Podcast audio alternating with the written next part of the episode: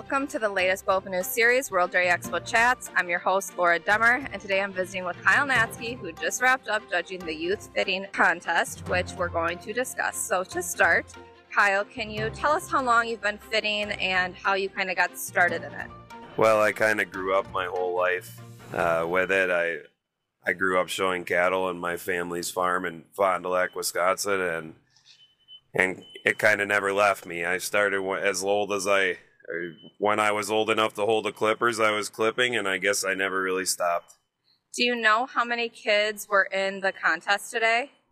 Uh, I think there was 60 plus, and it's great to see all those those youth getting involved. So, can you take us through what the process is um, for you when you're judging a fitting contest? What are you looking for? The processes that you're looking for, the techniques. So I'm I'm looking for the kids to uh, make sure they when they blow the tops up, they have the hair standing up and and the bellies same way, the hair standing up and and blended in properly.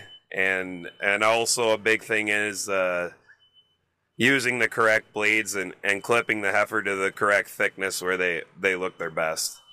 So, for today's competition, for those that won their division, what made them stand out and kind of sort themselves to the top today for you? I guess the big thing was just it's small things, but the big thing for me is the blending, the and the blending of the tops and the blending of the bellies and and and that kind of stuff. So those guys, they uh, they sorted themselves out just when blending alone. So one thing I saw while walking through um, was a few contestants were attempting to carve out the ribs on their animal. This can either go really good or really badly for some fitters. So, do you have any advice for this trend or technique for those that are attempting it?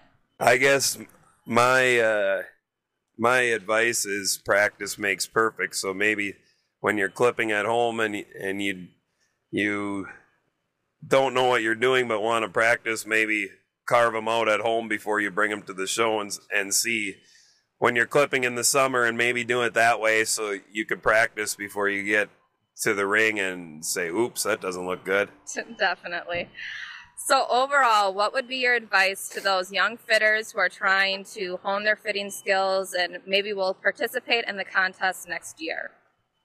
Uh, I guess my advice would be just, I mean, ask questions and and watch people because there's there's a lot of people that are willing to teach. So I I think that these young guys they should just really ask those people their opinions that they look up to and and that'll help them get better and and maybe move up a place in the future.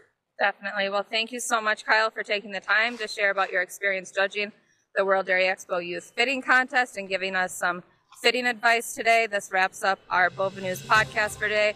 If you like what you heard, be sure to subscribe to Bova News on your favorite podcast subscription platform or find us on Facebook, Instagram, or Twitter. This has been your host, Laura Dummer, and from everyone at Bova News, have a great day.